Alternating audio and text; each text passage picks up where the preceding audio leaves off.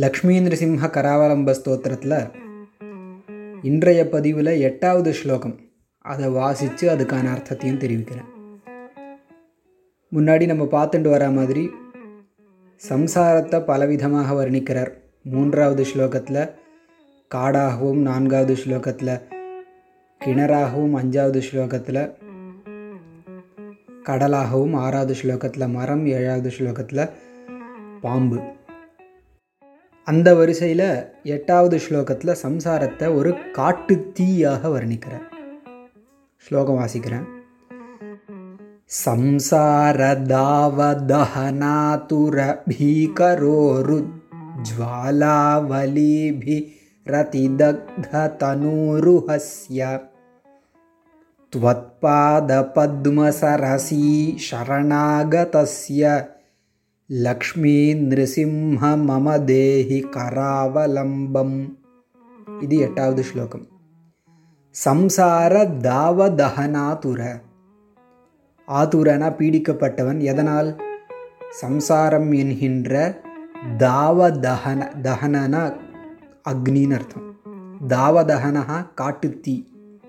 அதனால் பீடிக்கப்பட்டிருக்கேன் ஆதுரகா பீகரோருஜ்வாலாவலீபிஹி அதிதக்த தனூருஹஸ்ய அந்த காட்டு தீயிலிருந்து ஜுவாலைகள் வர்றது இல்லையா ஃப்ளேம்ஸ் அது எப்படிப்பட்டதாக இருக்குது பீகர மிகவும் பயங்கரமாக இருக்குது பயத்தை ஏற்படுத்துவதாக இருக்கிறது.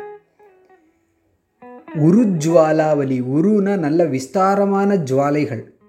அந்த ஜுவாலைகளுடைய ஆவலி ஆவலிகினா வரிசை. தீபாவளின்லாம் நம்ம சொல்கிறோம் இல்லையா? பயங்கரமான விஸ்தாரமான ஜுவாலைகள். அந்த காட்டு தீயினுடைய ஜுவாலைகள். அந்த ஜுவாலைகளுடைய வரிசைகளால் அதிதக்த தனூருகசிய மிகவும் எரிக்கப்பட்ட அவயவங்களை கொண்டவனாக இருக்கிறேன். அதிதக்தன மிகவும் எரிக்கப்பட்ட வெந்து போயிருக்கு.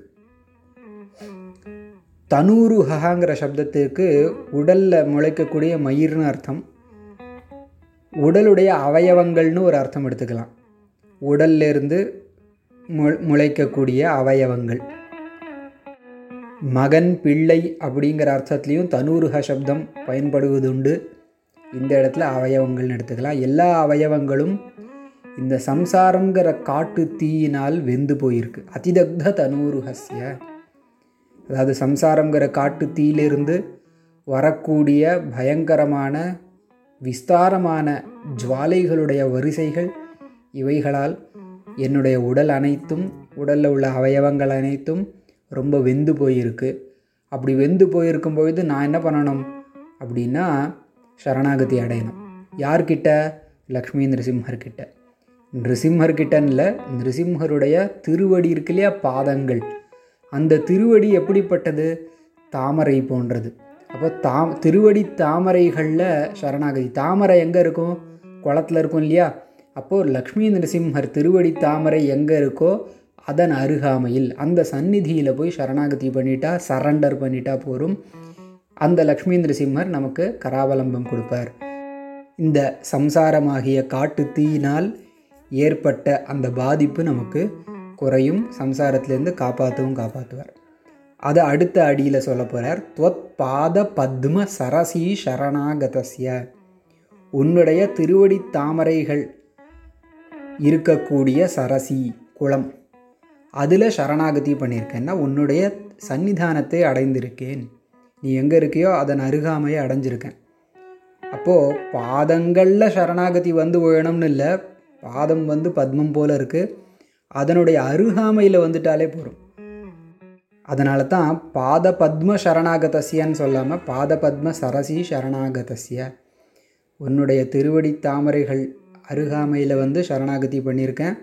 அதனால் மம எனக்கு அப்படிப்பட்ட எனக்கு லக்ஷ்மி சிம்ஹ கராவலம்பம் தேகி நீ கைப்பிடித்தலை கொடுத்தருளணும். இந்த சம்சாரம்ங்கிற காட்டு தீயிலிருந்து என்னை காப்பாற்றணும் அப்படின்னு எட்டாவது ஸ்லோகத்தில் பிரார்த்தனை பண்ணார்.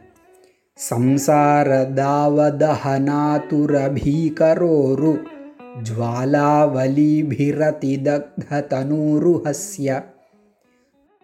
त्वत्पादपद्मसरसी शरणागतस्य लक्ष्मी नृसिंह मम देहि करावलम्बम्